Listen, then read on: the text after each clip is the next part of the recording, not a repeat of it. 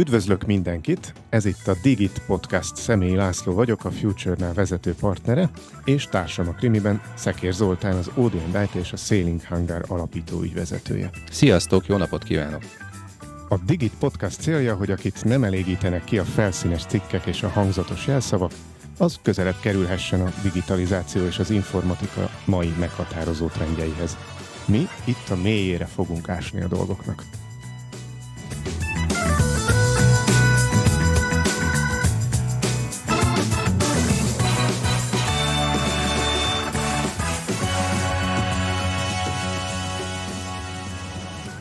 Mondhatni itt a Digit Podcastban egymásnak adják a mikrofont az emberek.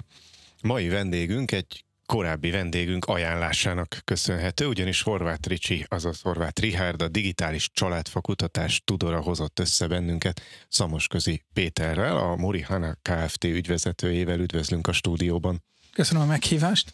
Üdvözlünk téged, szia! A felvezetőnek a következőt mondanám. Az innovációs és digitalizációs munkám során én legtöbbször egy adott ponton elakadást tapasztaltam, e, így egy, egy projektben vagy egy fejlesztésben. A jogászok és, és a projekt csapat tagjai között alakult ki egyfajta állóháború, ez majdnem mindig előfordult, és azon ment a vita, hogy mit, miért nem lehet megcsinálni, vagy legalábbis túl magas a jogi kockázata. Az érdekes az számomra, hogy szinte mindig, legalábbis szinte egy idő után úgy magától elmúlt ez az állapot, mert kiderült, hogy van megoldás, és hogy neked van ilyen tapasztalatod, Péter, vagy ez csak az én ne. tapasztalatom? Um, viszonylag több ilyen tapasztalatom van, mert hogy ez egy ilyen kedvenc területem, még hogyha nem is minden projektem pont erről szól. Ez ugye jogszabály megfelelőségi projektek, amiben a, mondhatni, hogy otthon érzem magam. Az a kihívás, hogy egy jogszabálynak hogyan tud megfelelni az adott szervezet, ami új jogszabály, és ennek vannak előírásai. Jellemzően uh, meg lehet, tehát az IT meg a jog az ki tud békülni, ennek nagyjából egy feltétele szokott lenni, és ez meg a gazdasági rész. Tehát a, a, az az IT megoldás, ami szakmailag mondjuk elég jó, és az a megoldás, amit általában a jogászok elvárnak, hogy elég jó legyen, ezáltal akkor működik, hogyha kellően sok pénzt kap a cég erre a projektre. És ezért kell a gazdasági ember? Hát vagy legalábbis előbb-utóbb bevonódik magától, mert sokba fog kerülni. Aha. Uh, tehát a, én még olyan IT projektet nem láttam, ahol az IT bukott volna meg a projekt, és nagyjából 12 éve ezzel foglalkozom. Uh, azért, azért kritikus kérdés szokott lenni, hogy mennyi idő van rá, meg mennyi pénz van rá. És mikor kerül hozzátok ez a projektet? Ugye általában mi, mi, melyik időpillanatban jelentek meg ti a cégeknél, vagy uh, nálatok a cégek, hogy tudjátok ezt a projektet csinálni? Hát ez, ez teljesen változó. Nekem, és akkor beleértve a korábbi tapasztalataimat is, az a tipikus, hogy amikor már rég a ház. Tehát ugye van az a régi vicc, hogy mikor mentik ki a tűzoltók a állampolgárt az épületből, és hát kérdezik, hogy hát égkölet a, a, az ágy, meg a szoba, és hát mikor, mikor vette észre, hogy itt, itt, itt tűz van? Hát már égett, amikor ráfeküdtem. Tehát, hogy körülbelül jellegű projektekkel szoktak megtalálni, hogy hát van mondjuk négy hónap, hogy a két év lemaradást hozzuk be, és akkor hogy húzzuk be négy hónap alatt a két év lemaradást. És akkor behozzuk. Um, tehát igen, megoldható, a, a hogyan, vagy a mennyiből körülbelül ezek szoktak lenni a, a kritikusok. Tehát volt olyan projekt, ahol 12 opciót felvázoltunk, hogy IT szempontjából megvalósítható ez a 12, ebből 8-at a jog azt mondja, hogy ez szép, a maradék négy nem szép, de ha nagyon muszáj, kidumálja azon múlt, hogy melyik mennyibe kerül, mert nem korlátlan erőforrás áll a szervezet rendelkezésére. Ez, ez egy fantasztikus hozzáállás. Nekem sajnos sok olyan tapasztalatom volt, ahol igazából a projekt a döntéshozók felé egy megoldást terjesztett fel. És abból alakult ki az első állóháború, hogy a menedzsment nem értette, hogy miért csak egy megoldás lehetséges. És elkezdte kérdezgetni, hogy, hogy de hogy biztos, hogy ezt az összes rendszert ér, de hogy biztos, hogy ilyen hosszú szöveggel kell aláíratni? És feltett egy csomó ilyen kérdést, amire a projekt igazából azért nem tudott jó választ adni, mert nem gondolta végig. Ő egy verzióba végig gondolta, hogy ez így kerek, ez így jó lesz, akkor ezt visszük. Hogy ebbe láttok egyébként így fejlődést? Hogy esetleg mondjuk ma jobban hát kreatívabban állnak hozzá, több megoldásban gondolkodva állnak hozzá az emberek, mint mondjuk 5-10 évvel ezelőtt? A helyzet az, hogy, hogy mindig, én azt mondom, a mindigre ezt vegyük úgy, hogy az elmúlt 25 évben, ahova engem tüzet hívtak oltani, ott jellemzően az derült ki, hogy a menedzsment odaadta a feladatot az IT-nak. Ez egy IT-s projekt. Oldjátok meg. És az IT nem kapott támogatást abban, semmelyik részé, részétől a cégnek, hogy egyébként hogyan kéne megoldani ezt a projektet. Megkapta a jó van az úgy, ugye ez a kedvenc, kedvenc megoldási, ez, e, e, a kedvenc megoldásom minden projektre, a jobb volt, úgy van, ahogy a múltkori működött. Nézzétek meg a régit. De, de mivel van bajotok? Azt nem tudjuk, de ez így nem jó. De az, a, a, ami, amit használunk, az jó, csak. És hogy ezek a információ hullámok generálódnak a végén odáig, hogy minden elakad, és ott állnak. És egy ilyen hatalmas válságmenedzsment megbeszélésé fajul ez az egész projekt, ami normál esetben egy javító szándékkal érkezett. Ezt ti hogy látjátok? Tehát most ezt szerettem volna hozzáfűzni. Hogy, hogy honnan alakul ki ez a dolog, és mikor, mikor kapjuk meg, mint szakemberek tanácsadásra, hogy ezt egyébként csináljuk meg. Van ennek több része. Általában saját projektjeim, és itt tudom, hogy módszertani kérdések is vannak.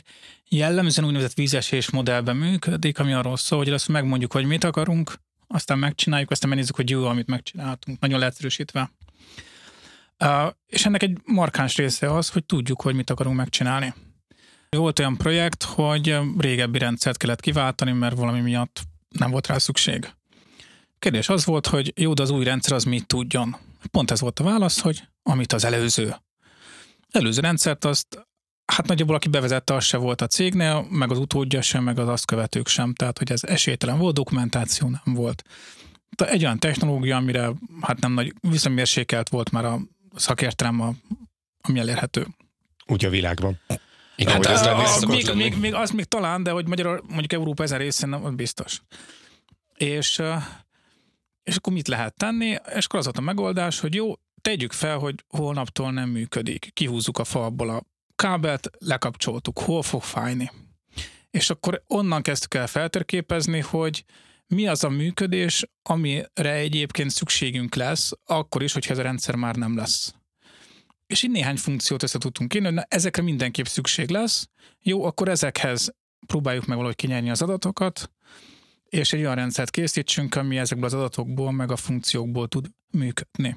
Mert amire szükség van, azokat összeírtuk, az adatokat ki tudtuk nyerni, és lehet kapcsolni a régi rendszert. Az az érdekessége, amit mondasz, hogy, hogy nálatok is eljött ez a pillanat, hogy egyszerű kihúzni. Tehát, hogy van, van egy ilyen mondás, és ez mennyire, mennyire gáz már, ezt nem tudom szebben kifejezni, és nem is akarom. Mennyire gáz már egy cégnél azt mondani, hogy idáig sem kellett volna a rendszer, mert már rég átértetek papírra. Tehát voltak éppen, azzal találkoztatok már? Bármelyik őtök találkozott már olyan, hogy kiúztátok a rendszert, és az alternatív Excelek működtették a céget senkinek nem hiányzott maga az, a, az ERP vagy a CRM. Mert annyira béna volt, és annyira rosszul volt összerakva, hogy már senki nem használta, csak adatot rögzítettek benne.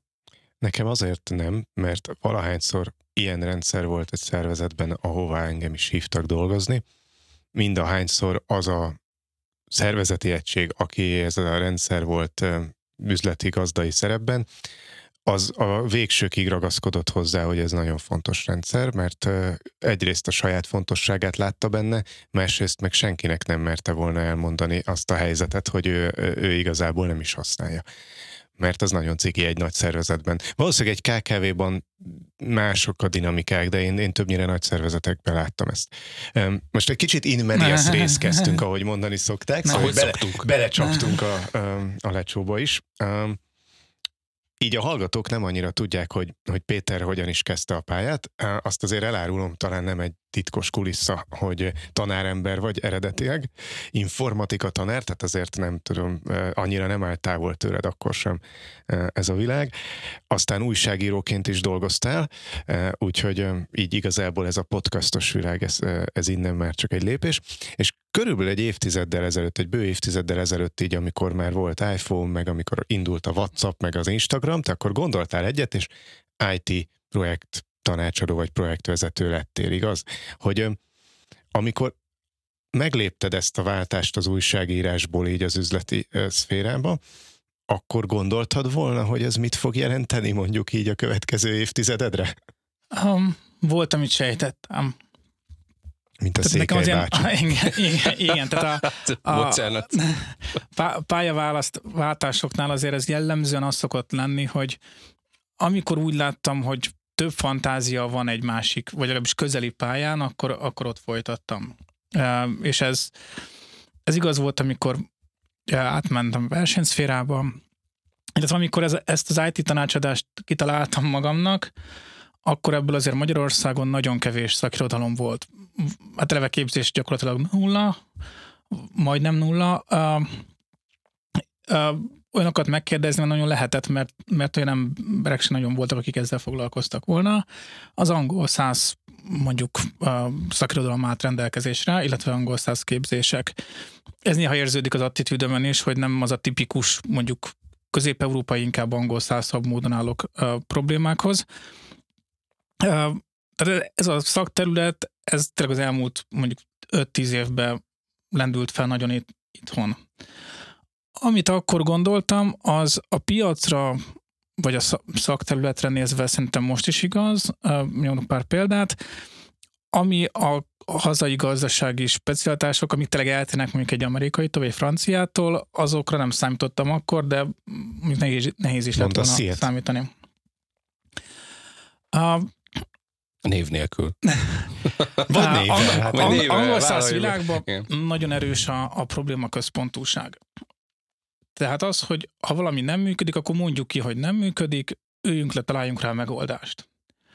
Uh, mondjuk Közép-Európában vagy Magyarországon nem csak a probléma szok, önmagában szokott lenni az, amit meg kell oldani, hanem hát megoldhatjuk, igen, kivezethetjük a rendszert, bevezethetünk másikat, de mit fog hozzá szólni a szomszéd? Mi lesz akkor, és egyébként az osztályunknak a súlya a többi osztályhoz képest, az hogyan fog változni?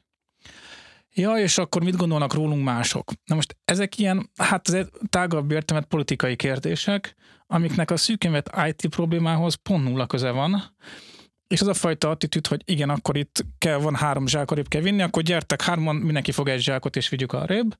Ez, ez ott működik. Hát itthon nem, nem mindig ez a és azt hiszem ezt mondhatom. Milyen érdekes, hogy ugye az amerikai Goldman írta meg a világ sikerű a érzelmi intelligencia munkáján, azt hiszem ez a magyar címe könyvét, angol százként, miközben egyébként szerintem az érzelmi intelligencia szerepe a magyar cégeknél 50-szer nagyobb, mint az amerikai cégeknél. Fontosabb, igen, tehát egy, egy, egy picivel fontosabb nem gyűjtmentnek lenni egy cégnél. Na, én, és akkor, hogy mi az, ami mondjuk hasonló és megmaradt, az az, hogy, hogy az IT tanácsadásban, és itt több minden van, Ugye a tanácsadás alatt azt szoktuk érteni, hogy külsősként megoldunk problémákat, tanácsot adunk az ügyfélnek, hát vagy legalábbis megoldunk neki valamilyen problémát.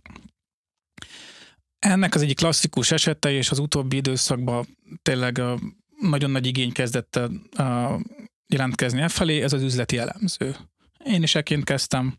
Ez az, akiről a, a, az interjú elején beszélgettünk, hogy próbálja megérteni, hogy mit akar az üzlet. És üzlet alatt én most nem IT-t értem. Milyen problémát akarnak megoldani? Mi az, amit szeretnének, hogy, hogy tudjon? És akkor ez a, a klasszikus kérdés azt szokott lenni, amikor üzletelemzőként voltam egy projektben, hogy tegyük fel, hogy nem IT oldja meg a problémát. Tegyük fel, hogy papíron, kőtáblán, mindegy, meg kell oldani ezt a problémát. Hogyan működne a folyamat, mire lenne szükség? az, hogy most ezt egy kőtáblába véssük, papírra írjuk, vagy egy tetszőleges IT megoldásba, az egy technikai kérdés. Az üzlet, a cég működése szempontjából majd, majd, hogy nem mindegy, mert az a lényeg, hogy kell két jóváhagyó. És két jóváhagyó, hogy hogy hagyja jóvá, azt oké, okay, megoldja az IT, de akkor feladat az, hogy legyen két jóváhagyó. Nem az a feladat, hogy vegyünk egy dobozos szoftvert, vagy legalábbis általában nem ez szokott lenni a, a célfüggvény. Hát de az olcsóbb. A célfüggvény az az olcsósággal függ össze. Igen, de mit tudjon a dobozos szoftver? Tehát, hogy először derüljünk, hogy mit akarunk. Uh, tehát ez az üzleti elemző, aki ezt az igényt megpróbálja valahogy le, ledokumentálni, hogy de miről szól a projekt. Arra is uh, ne, kevesen szánnak pénzt, vezetők közül, hogy az üzleti elemzőt megfizessék. Most ezt KKV-ra is mondom. Tehát KKV-ban kifejezetten tudok rossz arcokat mondani, akik azt mondják, hogy na nem, ne gondolja már Zoltán. Ezek, ezek a kedvenc mondataim, a ne gondolja már Zoltánok, a ne gondolja már Zoltánok, ők rendelkeznek három könyvelő szoftverrel, 12 dobozos próbálkozással, 32 ki, kivesézett, kifilézett tanácsadóval, és egyébként a, a marketinges cégük oldja meg az összes IT-st, a, a, számítógépes, tehát a számítástechnikus, ez a, ez a, a számítástechnikus, ez legyen ott, és a számítástechnikus a telefonbeállítástól a tűzfal konfigurálásig mindent is tud, és az ő tanácsai alapján tud működni a dobozos szoftver bevezetés is. Igen, ez egy, ez egy, hogy mondjam, gyakori Aha. probléma. Uh, ugye ez a egyik kedvenc mondásom erre, hogy sokba kerül a szakértő. Igen, de még többe kerül, ha nem szakértő csinálja meg. Uh, tehát ez bármelyik problémánál fölmerülhet, hogy volt olyan projektem, nem volt üzleti elemző. Nem volt leírva, hogy mit akar a projekt közbe derült ki, hogy ja, hát egyébként ezt is szeretnénk. Jaj, a fejlesztő nem tudná még ezt megcsinálni. Hát tesztünk még van. Bele nem kéne, hogy férjen, ugye? Bele kéne, hogy férjen. Ezt, ezzel hát találkoztatok? Az, a, az egyik fele, a másik meg, hogy és minek. Tehát, hogy mit szeretnénk, hogy tudjon. Hát körülbelül ezeket. Jó, megcsinálják, letesztelik, ezt tudja, igen. Ja, nem erre gondoltunk. tehát az üzleti elemző az nem vízből van kitalálva az iparági standardek szerint. Ez egyik célja, hogy egy híd szerepet képezzen az IT meg a nem IT között. Szintén tanácsadói terület, és nekem ugye ez lett a következő az üzleti elemzés után.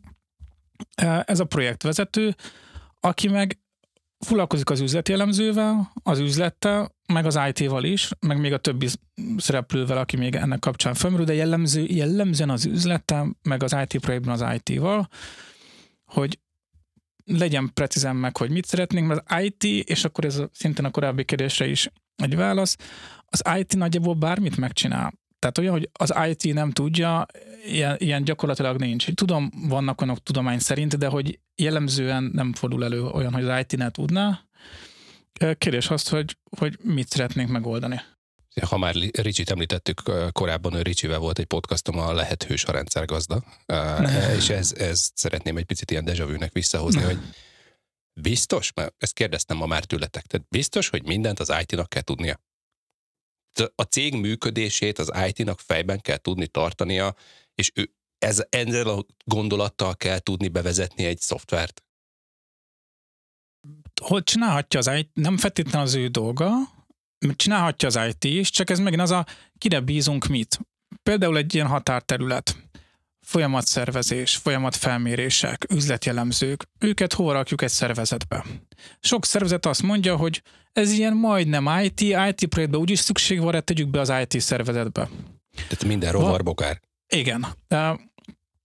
Van olyan szervezet, amelyik azt mondja, hogy ők még nem programoznak, akkor nem IT, és akkor valami üzleti területhez szétosztják őket. Van olyan, amelyik azt mondja, hogy ez ilyen projektekhez mindig kell, a többieknél változó, legyen önálló terület, és akkor valami projektirodára, vagy valami köztes területre önálló szervezeti egységként hozza létre ezt, a, ezt az egységet, és akkor hozzájuk téve mondjuk IT architekteket, akik szintén nem muszáj a projektbe, de hasznos, ha van, mert vannak olyan kérdések, amiket ő ért hozzá, ő tanult, neki van ebben rutinja, hamarabb meg lesz, és főleg magasabb minőségben, hogyha bevonunk ilyet. Tehát Persze mindenki építhet házat, de egyszerűbb, hogy olyanokra bízzuk, akiknek van ebbe szakértelmük. Emlékeztek Robin Williamsre? A, attól függ, melyik Fire meg ja, a társai, és uh, neki egyébként volt egy másik műfaja is, ő stand volt, amikor még ez nem is volt egyébként akkor a nagy cucc, ilyen másfél órákat nyomott uh, New Yorki színházakban, és uh, én ezt nagyon szeretem vissza-vissza nézni. Van egy fantasztikus kis 4-5 perces sztoria arról, hogy hogy találták fel a skótok a golfot. Ebből idéznék most egy részt, hogy ugye ott van a kis Luka zászlóval, kezedben a golfütő, és ott a labda, és akkor be kell, be kell ütni. Tök egyszerű lenne, igen ám, de én kitaláltam a tutit, mondja a részek skót.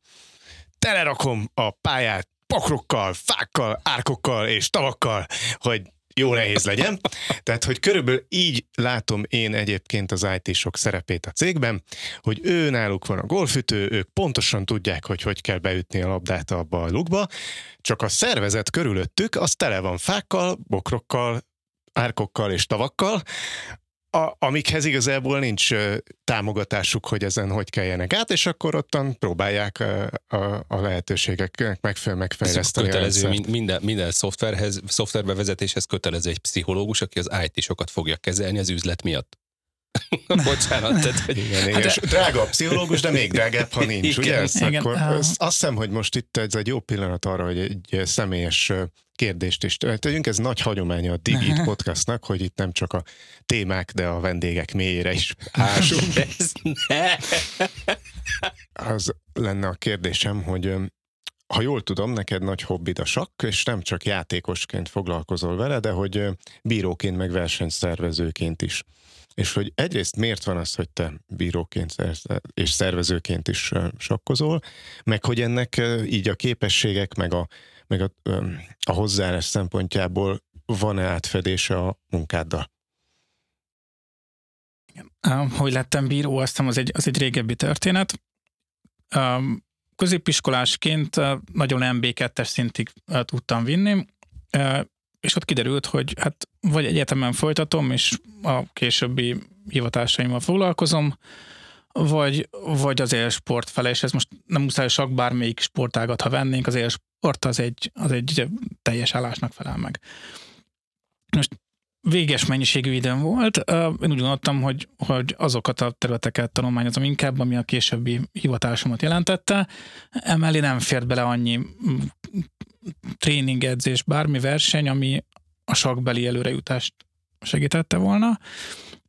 Viszont arra volt lehetőség egy ismerősöm kapcsán, hogy versenybíróként folytassam, így benne maradtam a közösségbe, és jóval kevesebb energia volt szükséges ahhoz, hogy, hogy ezt tudjam vinni. Ennek a haszna az ugye a jogszabály megfelelőségi projektekbe előjött, mert ugyanúgy a szabályokat kell betartatni a szereplőkkel. És ezt hát egy ilyen nagyjából 20 évig vittem aktívan, a nemzetközi versenybírói szintig, és, és az utóbb pár évvel ezelőtt volt az, hogy hogy azt láttam, hogy a versenybírói lehetőségek azok szintén, hogy a, a pályaéveim váltásánál nagy, ha nem is felülről korlátosak, de mondjuk nem látok benne akkora továbblépési lehetőséget, mint ami eddig volt benne. Egyrészt, másrészt, hogyha egyébként IT-ban projektvezetek, akkor milyen lenne a saknak is ezt a részét jobban megismerni, és akkor elvégeztem a, a nemzetközi versenyszervezői képzést, és azóta, azóta inkább a szervezői oldalon jelenek meg. Ami abban segít egyébként, hogy az absztrakt részét megérteni. Tehát az, hogy most projektet vezet az ember, rendezvényt szervez, mert végül is a, a versenyszervezés egy rendezvényszervezés, rendezvényt szervez, vagy nagyobb bármi más, nagyon hasonló, absztrakt szinten. Mindegyiknél tudni kell, hogy mit akarunk elérni ebben. Tudni kell, hogy mi az a célállapot, ami, ami kívánunk a projekt révén, hogy megvalósuljon. És össze kell ehhez tudni szedni az erőforrásokat, majd rá kell venni azokat, akik ebbe szereplők, hogy valósítsák meg a, azt a tervet, ami azokból az erőforrásokból, amit megálmodtak a projekt kezdetén. Érdekes ez a dolog, tényleg ez a jogszabályi megfelelés is, meg egyáltalán a projektvezetés is. Széling hangárban szoktam adni feladatokat. Ez egyik feladat, amikor így a, a projekt csapatokra osztom a résztvevőket, és uh, ugyanazt a feladatot csak két csapatnak kell megvalósítania. Még ideig senkinek nem sikerült egyszerre egy időben befejezni. Maga a vezető képzésnek az egyik feladata az a közös nyelv kitalálása. Ha nem definiálok közös nyelvet, hogy hol és mikor beszélgethetnek, de elmondom, hogy beszélhettek. Az a szabály, hogy nincs szabály, ezekből szoktak a legszebb eh, félre sikerült projektek lenni. Mert hogy nincs, nincsenek szabályok, és mégis szabályokat kéne alkotni. És a szabályok be, megalkotásának a hiánya az, ami elsősorban uh, definiálja azt, hogy miért nem tudnak megvalósítani mondjuk egy óra alatt egy közös feladatot, és legyen ez egy Lego tárgyépítése, amit egyébként napi szinten gyártanak, mondjuk a, annál a cégnél, ahol ezt a feladatot adtam, ott konkrétan azt kellett megoldaniuk, amit napi szinten gyártanak, két projekt csapat rakja össze Legóból. Nem sikerült. És sok feladatokat szoktál adni? Sok Vagy feladatot- egyáltalán a sakk az nálad Hát, megjelent valamikor? Van meg, de hogy nem úgy jelenik meg, mert hogy vitorlázás. Tehát, hogy a vitorlázásban nálam a sakk az gyakorlatilag, hogy melyik erőforrásodat hova mozdítod el, és hogy, hogy miért pont a futót indítod meg, vagy miért pont gyaloggal ütsz, és miért gyaloggal véded le. Tehát, hogy most a vitorlázásra le, le, lefordítva ugyanezt a mondatot, vannak bizonyos helyzetek, ahol ki kell fognod a szelet a másiknak a vitorlájából, hamarabb fordulsz, vagy később fordulsz. Úgy húzod fel a, a hátszeles vitorlát, és próbál, próbálod meg úgy manőverezni, ezáltal téged is és a másik hajót is elvinni egy másik pozícióra, irányra, és onnan megindítani a támadást.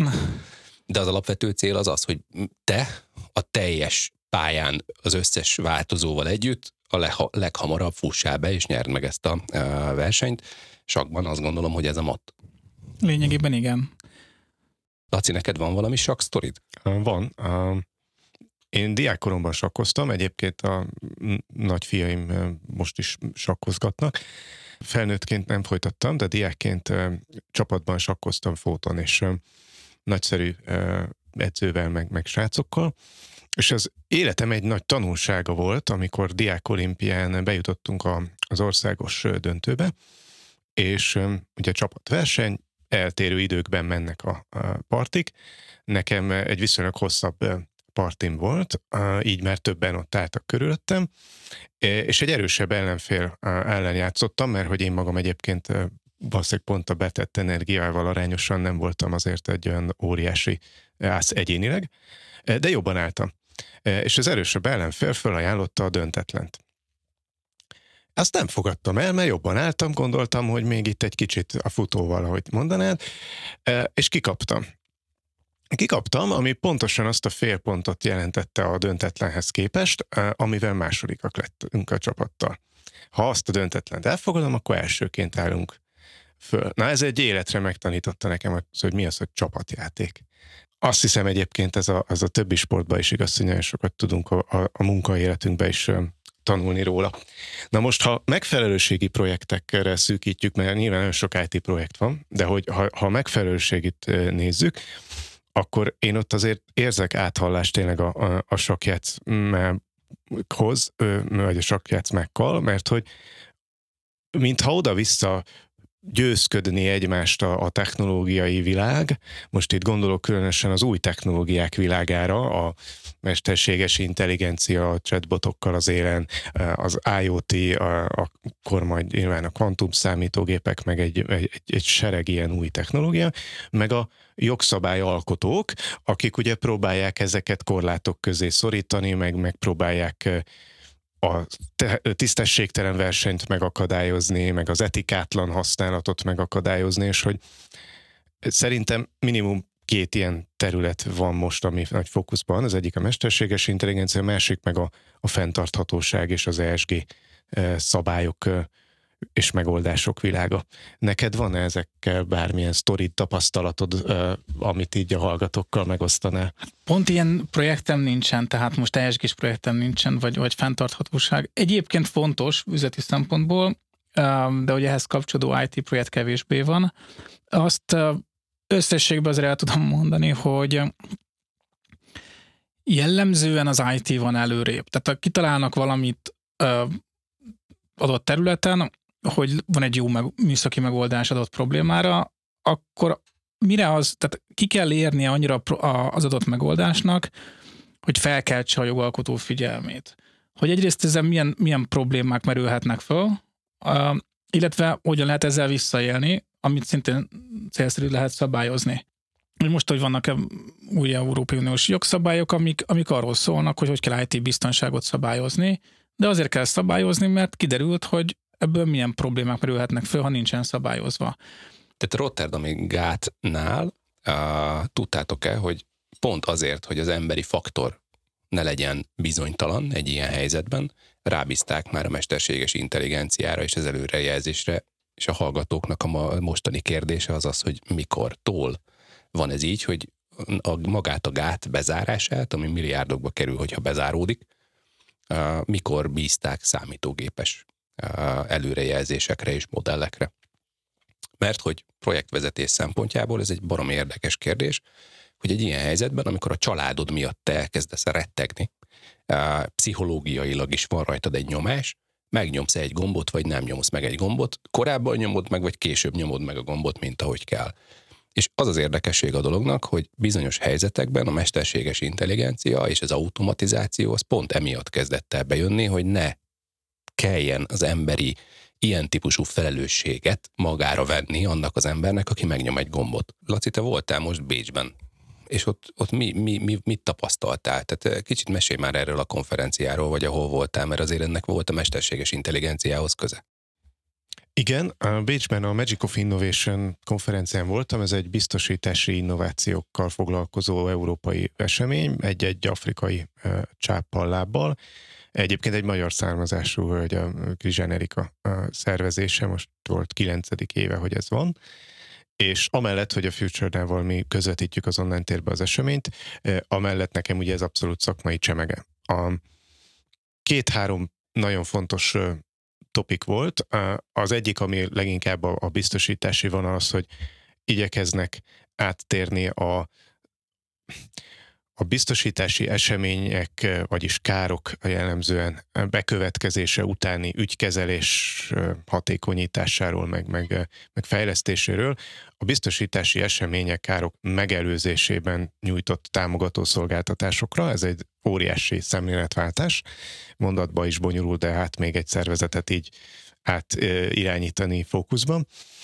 A másik ilyen nagy téma, hogy hol lehet mesterséges intelligenciát használni, és hol szabad mesterséges intelligenciát használni egy olyan intézmény esetében, ami alapvetően a bizalom köré épít.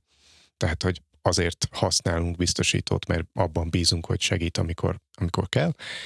És akkor a harmadik meg ez a fenntarthatósági kérdés ide értve különösen a klímaváltozást, meg úgy egyáltalán az összes természeti környezeti kárnak az előrejelzését és becslését és, és az egyre növekvő sajnos egyre növekvő hatását. Itt is óriási innovációk vannak egyébként ebbe az előrejelzés, becslés terén, sokkal pontosabb modellek, stb. áradások, most nem akarok belemenni de, de ugyanakkor ott van a kommunikációs részben is a mesterséges intelligenciának a, a szerepe, hogy amikor mondjuk van egy ilyen valószínűleg bekövetkező áradás, mondjuk akkor azt hogyan tudom kommunikálni, nem hívhatom fel egyenként az összes ügyfelet. Úgyhogy ott is, ott is nagyon sok szempont van, és akkor még nem beszéltünk arról, hogy magának a biztosítónak a, az ökológiai lábnyoma az most pozitív vagy negatív. Ez egy nagyon spéci szóval, hogy ez egy összetett, izgalmas, izgalmas esemény volt. De hogy én például érzek egy ilyet, különösen nagyvállalati környezetben, hogy valóban előrébb jár a technológia, és elkezdték alkalmazni is a technológiát a nagyvállalatok, bevezettek különböző például MI alapú, mesterséges intelligencia alapú szoftvereket, és ezeket az ügyfél kiszolgálási folyamatba is beépítették, nem csak hátul statisztikai jelleggel, és már volt ilyen sztori, ahol komoly bírságot kaptak utána belőle, mert nem teljesen megfelelően építették be. Ez egy dolog, mert az az akkori jogszabálynak nem megfelel, tehát hogy azt, az, az egy olyan dolog volt, amiről tudhatott volna a szervezet, hogy nem jól csinálják, de én egy olyat is érzek ebben, hogy most jön egy újabb hulláma ezeknek a jogszabályoknak, ami új környezetet teremt, és a bevezetett megoldásokhoz azért kell majd hozzányúlni, mert az új jogszabálynak nem fog megfelelni. Te érzel egy ilyen feladatkupacot így gördülni lefelé a képzeletbeli havas hegyoldalon? Igen, igen, és látni is, tehát Uh, látom, hogy például az egyik ilyen, ami, ami már megjelent EU-s rendelet, ez a úgynevezett DORA jelenet, rendelet, ez IT biztonsággal kapcsolatos adminisztrációt változtatja meg, főleg nagyvállalatoknak. Vagy ugyanilyen a PSD2-ről sokan hallottak, már folyamatban van a PSD3-mal kapcsolatos előkészítő munka. Meg Ez a hallgatók kedvére a Payment Services Directive, tehát a fizetésforgalmi szabályozási környezet. A, akkor egy picit, ha Igen. két ilyen uh, nagyon jó szakember ül velem szemben, akkor legyetek szívesek azt elmagyarázni Melyik a hallgatóknak, és hát ketten, uh, hogy amikor niseztek, meg doráztok, akkor az is micsoda. Jó? Tehát, hogy mit, mikortól számít, ha, tehát a hallgatóknak annyi, adnátok-e annyi plusz információt, hogy melyik vállalatnál ülve figyeljenek föl ezekre a szavakra, amikor uh, gyöngyöző homlokú informatikusok nise, niseznek a folyosón, az nem káromkodás. Na, igen, uh, tehát amit szerintem uh, úgy tudom mondani, hogy nem, nem csak a, a szű, szű, szűkebb szakmát lelkesíti. 2025-től lesznek bizonyos admiszt, plusz adminisztrációk arra vonatkozóan, jellemzően nagyvállalatokról beszélünk itt egyébként, hogy a különböző beszállítóik vonatkozó adatokat kell összegyűjteniük, illetve a különböző IT tevékenységékkel kapcsolatosan további dokumentációkat kell előállítani. És ez jellemzően nagyvállalatokra ez a Digital Resilience-nek a ACT-nek a, a, a rövidítése. Adora. Adora. Uh, és, uh, és ugye ennek volt egy előző szabály, ez a, ez a nis. Most nem köszönöm, minek a rövidítése feloldjuk, de ez egy EU-s, EU-s rendelet, és hát még van két év, sőt vannak olyan, ugye az EU-s szabály, tehát még a magyar mondjuk jogalkotóknak is van ebből feladatuk, hogy, hogy a kapcsolódó törvényeket, rendeleteket meghozzák, amikhez még, még van idő felkészülni, hogy hogyan is értelmezzük Magyarországon az adott EU-s előírást, tehát még ez, ez országonkénti a, a jogalkotói feladat, és utána lesz az, hogy hogyan lehet ennek megfelelni. Tehát alapvetően IT biztonság, és alapvetően nagyvállalatokról beszélünk. Az, a, az az érdekes, és még egy dolgot, amikor a 2025, mint szó elhangzik, én gyakorlati tapasztalatból tudom nektek mondani, hogy a, ja, hát ez még akkor van rá időnk. És most visszakérdeznék ennél a, a, a dolognál, hogy mit gondoltok, hogy egyébként ennek a felülvizsgálata és egy jó projekt mennyi időt vesz igénybe? Amennyi rendelkezésre Ne, ne, ne, azt Igen. tudjuk, de, hogy, de most de a, a Gödöllői Egyetemhez kötődve én is tudom, hogy mennyi idő alatt lehet levizsgázni, de hogy, hogy, tehát, hogy már úgy értem, hogy a zárt helyihez tartozó vizsgaidőszak, tehát miután megtudtad az információt, hogy te 10 perc múlva mész zárt helyizni, bizonyára fel tudsz készülni. De hogy és de ez, ez nem, nem, egy, nem egy jó hozzáállás hanem egy kényszer szülte. Tehát én valahol ezt szeretném egy picit, hogy belőjétek itt a hallgatóknak, hogy ülünk a nagyvállalati vezetői székünkben, látunk már gyöngyöző homlokú informatikusokat, akik azt mondják, hogy 2025, de ekkor még kérjük a második kávét. De meddig van időnk kávézni? Tehát hol jön el az a, az a pillanat, amit még azt javasoltok, hogy érdemes erre fordítani? Hát figyelj, erre azt tudnám mondani, amit Kálai örökbecsű színészünk a meseautóban, a telefonban mondott, hogy, hogy még megisszák a kávéjukat, itt mindjárt vér folyik. Mi az, hogy nincs homok? Nem hisztéria, asztória, szóval, hogy a, azt látom, hogy a van erre egy nagyon szép angol kifejezés, a sense of urgency, tehát az az érzet, hogy mennyire ég a körmünkre a gyertya, szép magyar örökbecsű kifejezésünkkel. Ez különbözik a szervezet különböző pontjain. Egy nagy vállalatnál mindenképp egy KKV-ban még lehet, hogy nem tudom, 20 embert képes vagy menedzserként egy szinten tartani ilyen körmünkre ég érzetben, de egy nagy vállalatban szerintem ez képtelenség. Vannak olyan szereplők, akik általában úgy érzik, hogy sürgetőbb, ezek tipikusan a jogászok és az informatikusok. És vannak olyan szereplők, akik meg úgy érzik, hogy hát végül is van sürgetőbb is, mert 2025 az messzebb van. Ezek tipikusan a területi vezetők, illetve személyiség típus válogatja, de a felső vezető. De egyébként az, hogy a jogász már, már minden héten dörömböl az ajtón a 2025-tel, az nem véletlen, eh, mert ő neki ez a szerepe. Tehát, hogy ő az, aki először megtudja, hogy lesz egy feladat ő már akkor meg tudja általában, egy pénzügyi világban tipikusan akkor meg tudja, amikor még meg se született a jogszabály, mert ezeket a szektorral, bankszövetségen, egyébeken keresztül egyeztetik. A KKV-ban ilyen információforrásod általában nincsen, a konferenciákon szoktak néha arról beszélni a jogászok, hogy nem sokára születik egy új jogszabály, de ezt a KKV vezető is fenntartásokkal kezeli, mert lehet, hogy a jövő havi béreken jár az eszel nagyon sok esetben.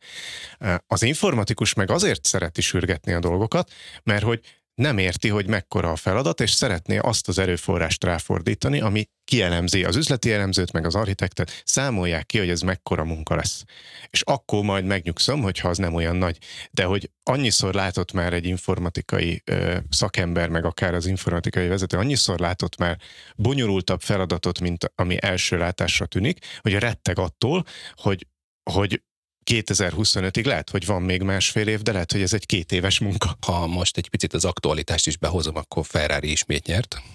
Mr. Ford előszobájában ülve láttam a piros dossziét, ugye Ford versus Ferrari, csak hogy legyen ma is egy filmes példánk, és hogy, hogy ki, ki okozza a a piros dossziéban ezt a szégyenletes vereséget, ugye? Tehát átmegy csomó osztályon, mi tudjuk azt, hogy ez meg fog történni, vagy be fog következni, és szólunk.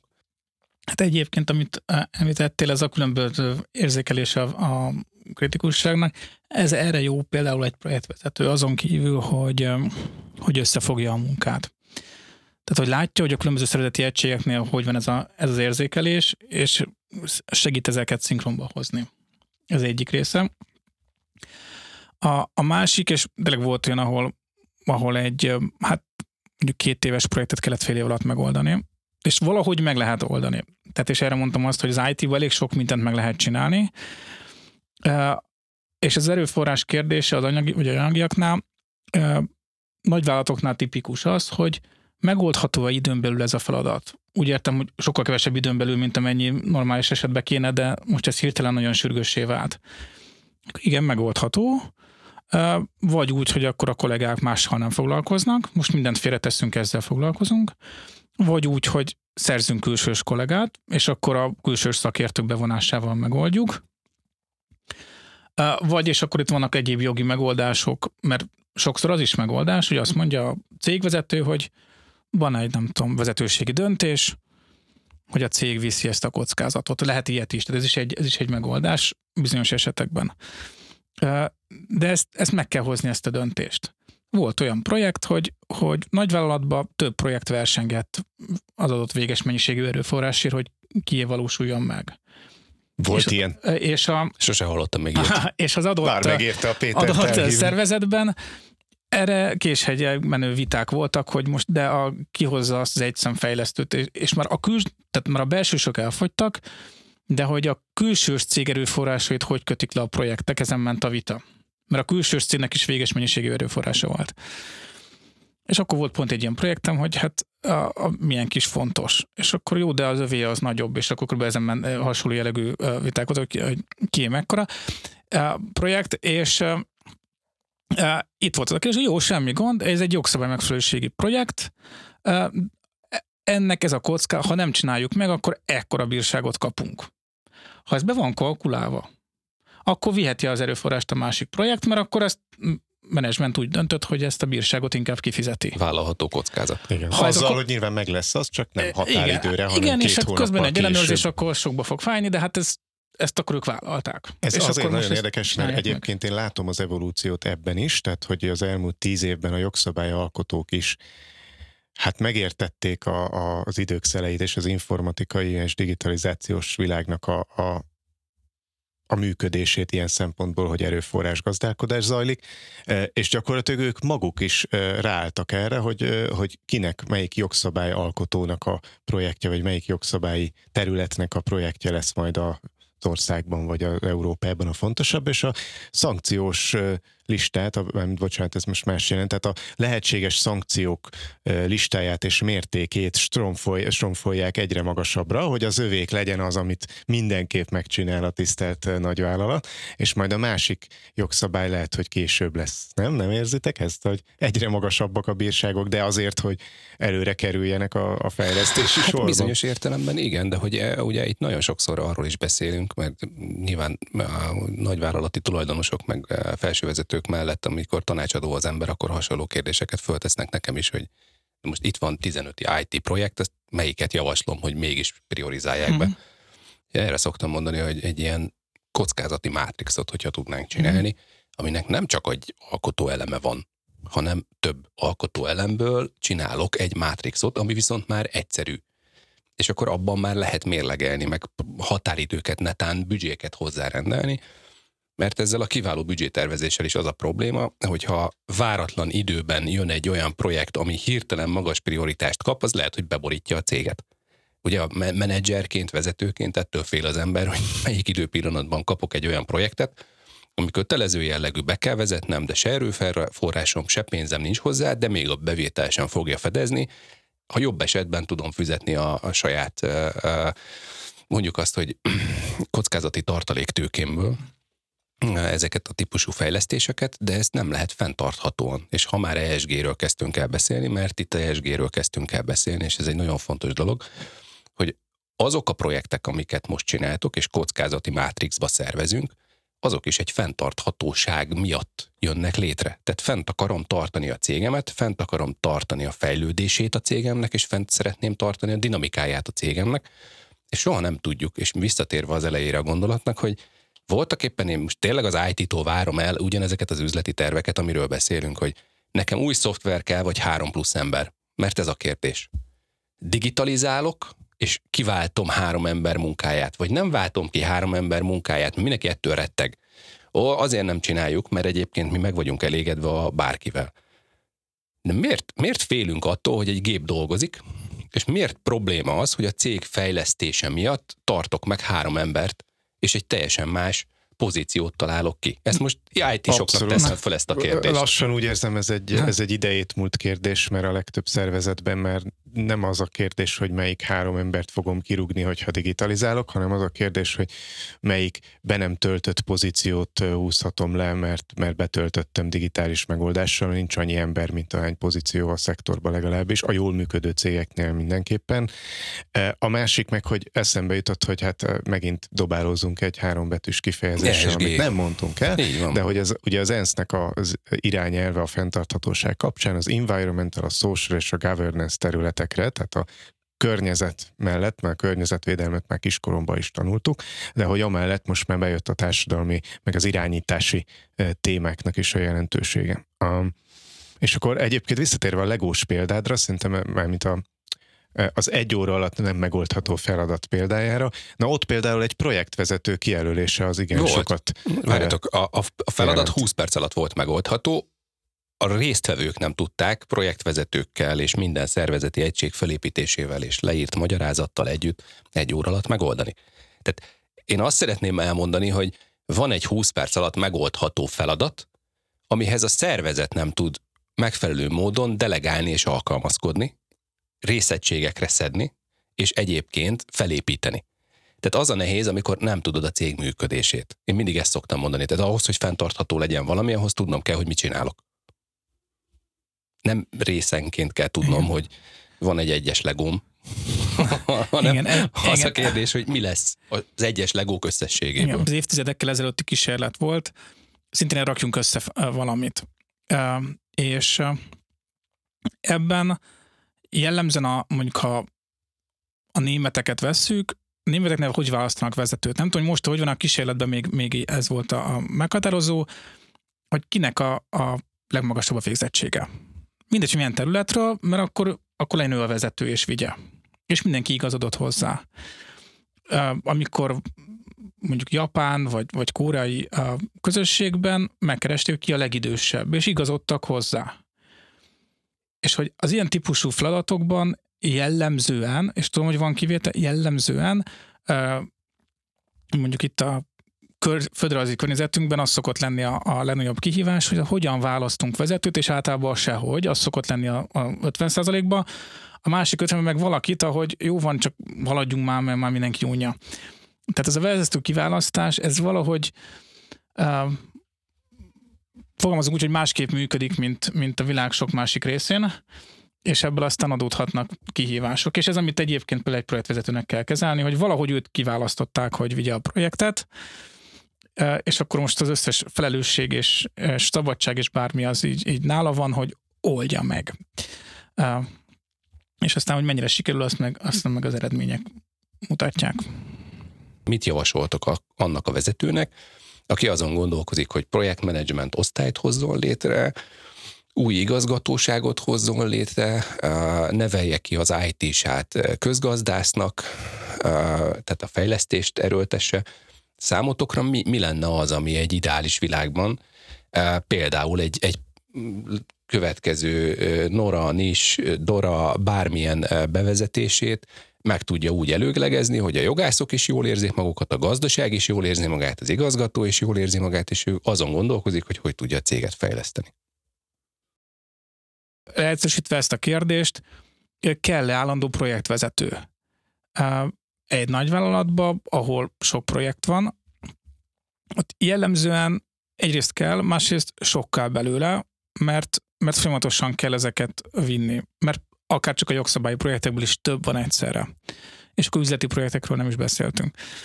Egy kisebb cég az önmagában is változik annyit, mert mert nincsenek annyira kiérlelt, szabályozott folyamatok, meg hát nem is lehet, ez a létszám miatt nem, nem megoldható. Ott egyrészt könnyebb alkalmazkodik, ezért nem feltétlen kell, másrészt meg, meg esetibb jellegű, hogy most itt egy konkrét valamit meg kell csinálni, nincs 50 egyszerre futó projektjük, van mondjuk egy, vagy kettő, vagy néhány. Uh, ott lehet, hogy el lehet azon gondolkodni, hogy eseti jelleggel. De ugye ez a, ha már felosztott például a számítástechnikus, rendszergazda, bármi, elképzelünk egy nagyvállalatot, van egy IT üzemeltető szervezeti egység, mert annyi eszközük van. Van egy kis vállalat, ahol van néhány eszköz, arra elég egy kisebb létszám. És akkor vannak olyan szervezetek, amelyek meg úgy gondolják, hogy nekik meg nem is kell infrastruktúra, mert az egészet mondjuk kiszervezték egy külső szolgáltatónak, és ez akár fizikailag, akár felhőbe, akár máshogy. De lényeg, hogy nem náluk van ez a, ez a működtetés. Ez a bérletet vegyek-e, vagy jegyet a tömegközlekedés? Hát attól függ, hogy hányszor utazom. Ha sokszor, akkor bérletet. Ha kevésszer, akkor érdemesebb jegyekből akkor venni, az amikor éppen szükség van rá. Tehát ugyanez a példa van. Szerintem szektortól is nagyon függ. Én is abszolút egyetértek Péterrel, hogy nehéz erre általános választ adni, hogy, hogy hova tegyük, vagy, vagy milyen feltételeket szabjunk a projektvezetőinknek. Talán egy szempontot még behoznék, ez is inkább a, a közepes és nagyobb vállalatoknál szempont, hogy vajon mennyire szeretném menedzsmentként vagy felső vezetésként, ha a projektjeim kiszámíthatóan és hasonló elvek szerint működnének a szervezetben. Tehát mondjuk egy beülök döntéshozóként a következő projekt meetingre, akkor, akkor mennyire számíthatok ugyanolyan előkészítettségű, ugyanolyan módon döntési pontokat megfogalmazó anyagra például. Vagy mennyire számíthatok ugyanolyan büdzsékockázatra nagyjából a projektjeimnél. Minél inkább szeretném egységesíteni a projektjeimnek a, a lefolyását és a, a kiszámíthatóságát, annál fontosabb, hogy ne szerteágazó projektvezetői köröm legyen, mert minden kisebb-nagyobb üzleti területen van egy-két ember, aki kisebb-nagyobb projekttapasztalattal bír, és ezért kinevezték projektvezetőnek, hanem legyen egy központi helyen egy csapat, aki egymást is folyamatosan képzi, és akinek a vezetőjétől elvárhatom a számomra fontos projektvezetési módszertant, ami nem, nem elvek, hanem alapvetően standardek, alapvetően gyakorlatok, amik az előbbi szempontokat biztosítják. Ugyanakkor ha így teszek, e, és itt jön a, talán ez még úgy nagyjából megvan mindenkinek, de itt jön a nagy trükk, hogy ha úgy döntök menedzsmentként, hogy egy csapatot hozok létre projektvezetőkből, és onnan delegálok a mindenféle projektre projektvezetőt, akkor az nagyon fontos lesz, hogy ki lesz az a szakmai vezetője az adott projektcsapatnak, e, aki viszont magáénak érzi a projektet, és aki lehetőség szerint át fogja venni a projektől, vagy az ő főnöke át fogja venni a projektől a leszállított rendszert, folyamatot, dokumentumcsomagot, bármit, mert ha nincs ilyen, a projektvezető addig van ott, amíg a projekt van, utána ő visszamegy a saját területére, neki az egy biztonságot ad, és nem lesz annyira bocsánat, fontos neki, vagy nem fogja annyira mélyen érinteni, hogy hogyan is zajlik a megoldás, mint az, aki utána átveszi. Kérdezzek valami bölcset? Nem, legyen ez a végszó. Azt hiszem, ma sem értünk vissza a hallgatóink türelmével, én ebben bízom, és nagyon köszönjük Péter, hogy velünk tartottál ezen az utazáson. Köszönöm a lehetőséget. Köszönjük szépen.